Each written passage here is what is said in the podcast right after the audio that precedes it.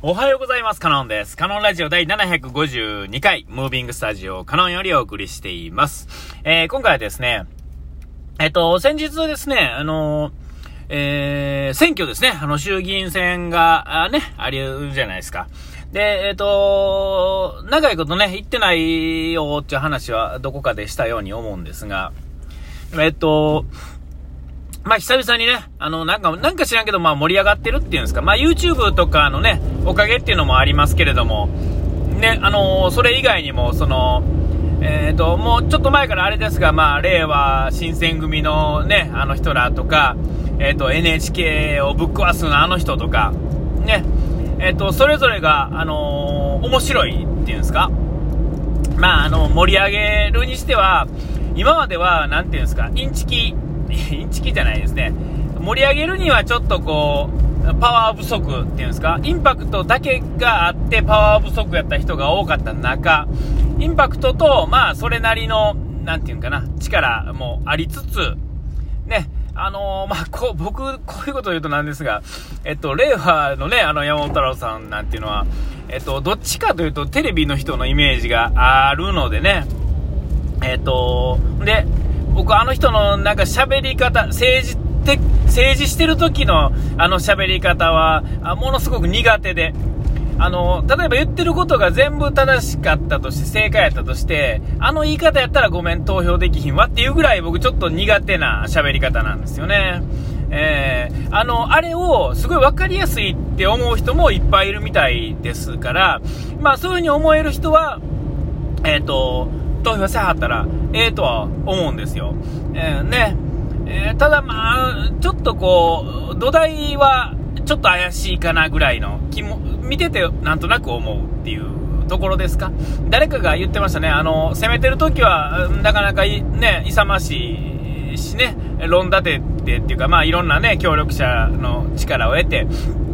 こう攻めるんですが、えー、攻め返された時にちょっとまあ無理があるっていうんですか？えっと、まあ、ある程度想定内の話では、えっと、それなりに答えてはいるんですが、こう、多分、あの、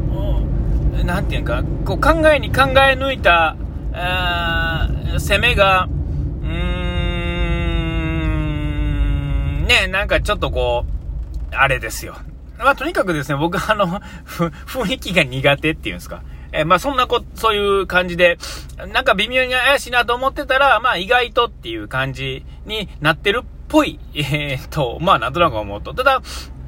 まああの、なんていうんですか、いいドラマとかいい映画っていうのが、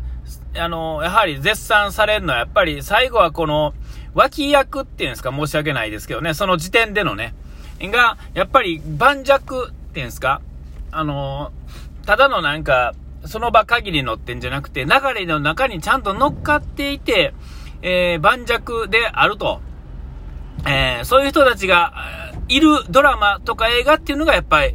最後は面白いっていうんですか？えー、ような気がするんですよね。細かいところっていうんですかね。まあ細部に宿る的な、えー、全体的にちゃんとこう、ついつまが合ってるっていうんですかね。そういう感じの時が一番面白いように、まあまあ僕はまあ思うわけですよ。まあ、こういうとあれですが、あの、仙道は、えっ、ー、と、なんとかかんとか言うじゃないですか。あのー、ね、仙道は1人でいいみたいなね、やつ言いますけども、それは、えっ、ー、と、その場の仙道としては1人ですが、全員が仙道で、えっ、と、仙道じゃない、その、助手っていうんですかね、サポートに回るっていう、仙道ができる人がサポートに回れる、しかも若かったら、えっ、と、最高の取り合わせやとは思うんですよ。それぞれの考えはあっても、ちゃんと先導として、え、動かせれる、それぞれの力がある人が、え、助手側に回るっていうんですか。えー、それが、まあ一番いいっていうんですかね。どの場所に行っても立場が分かって気持ちが分かるというかですね、まあ、えー、分かる、段取りが分かるってことですよ。えー、片方しか知らないとね、えっ、と、なんとなく、わからないんですよね。えー、ほんで、まあ、ズルしてるんちゃうかって思う感じっていうのは、まあ、多々あると思うんですが、えー、そういうふうには、あの、全部わかってる人はそういうふうに、鮮度ができるとは思わないんでね、えー、また違う感情が出てくるかもしれへんけども、で、そこでその自分の、個人的な感情を抑えて、全体の流れを見れる人、あの人はこういうやり方やからこうなのか。じゃあ僕はここでこういう風にしよう。みたいな風に、えっ、と、思える人ばっかりやったら、まあ無敵ですよね。えー、まあまあなんとなくそういう風にまあ思うわけで。まあそういうので、まあなんとなく面白いなっていうのもあって、まあ久々に投票に行くと。で、えっ、ー、と、まあ昔はね、昔はよく期日前に行ってたんですよ。えー、ただ、何のコンセプトもないっていうんですか？なんとなくっていうので、えー、いろんなところに入れてたんですね。えー、でまあ、え、っと、今回はまあ、あの、一通り話をね、こう、見るチャンスっていうんですか、YouTube もあるっていうのがありがたいおかげで、で、まあ、そういうのを見ながら、あなんか、まあ、昔やったらですね、なんか、よくわからへんから自民党みたいなのはね、あの、ありがちな選択肢やと思うんですよ。で、自民党さんの方がタレントが多いっていうんですかね。やっぱりなんか聞いたことある名前の人が多いかったんですよね。えー、なんかその、地方の方々っていうんですか、それぞれの場所場所で、えー、やっぱりあの、名の通った人っているじゃないですか。そこに住んでるから毎日その顔を見るみたいな。例えば僕奈良やったんでね、高市早苗さんって昔から知ってるわけですよ。えー、昔から出てはるんでね、昔言うても、まああれですが、90年代ですけど、ね、あの、まあ僕は選挙権を得たぐらいぐらいから現れてきた人ですから、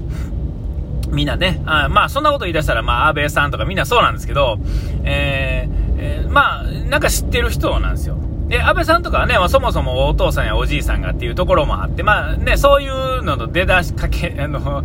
まあ、まあ、ええか、そんな話、脱線してしまいましたね。ええで、まあ、そんなんでね、知ってるんで、で、長いことね、まあ、当然奈良から離れると、あの、ポスター見なくなるんでね、あんまり。でもまあ、なんか大臣やったりなんやかんやでね、うろうろしてはるんですが、あ、あの人奈良の人やなと思いながらぐらいは見てたんですが、まあ、ここに来て、こう、やっとこう、表舞台に現れるっていうんですか、まあ、そもそもなんですけどね。で、まあ、あのー、個人個人の話っていうのを、まあ、それぞれの人が解説したりしてるじゃないですか。そういうの聞いてると、あ、まあ、そんなことあったんかと。ね、高橋さんさんなんて、あの、なんかね、バイク乗り回して、なんかいろいろしてはったらしいで、悪いことしてたわけじゃないんですよね。えー、ものすごい真面目なことをしながらバイクも乗ったり、なんかいろんなことしたりとかしてはった、まあそういう人、えー、らしいですね。あの、まあ、活力、なんていうんですか、そういうのにこう、旺盛な方っていうんですか、男性的な歴史っていうんですか、聞いてるとね、えー、なんかこう、攻めてる感じの人ではあると思うんですよ。ね、なんか国防が、まあ、あの人の一番の得意で、ね、なんかその、論文のような、論文っていうか、えー、公文書のような文日記、ブログを毎日のように書き続けてはるという、まあそういう人で、まあそんな、まあいいんです。たまたま奈良やったんで、今ちょっと取り上げましたけども、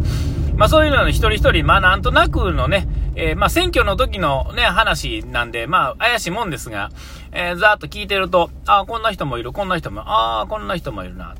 えー、まあ、なんとなく見ててね、思うのは、まあ誰でも、個人個人やったら悪くないよねっていうところに落ち着くわけですよね。なんとなく聞いてると。で、まあそこから自分がなんかこう押すない案件っていうんですかなんか国防なのか、なんかジェンダーなのかみたいな、そこにより強く発信してる人のところにまあ何もなかったら入れるんでしょうけれども。まあなんか僕は見てると、あの、誰でもええなと思うとね、なんか誰でもええわけですよ。結果、まあ、最終的にはなんとなくこう、バランス取れて、まあ、そんなびっくりするようなことには突然ならへんわけで、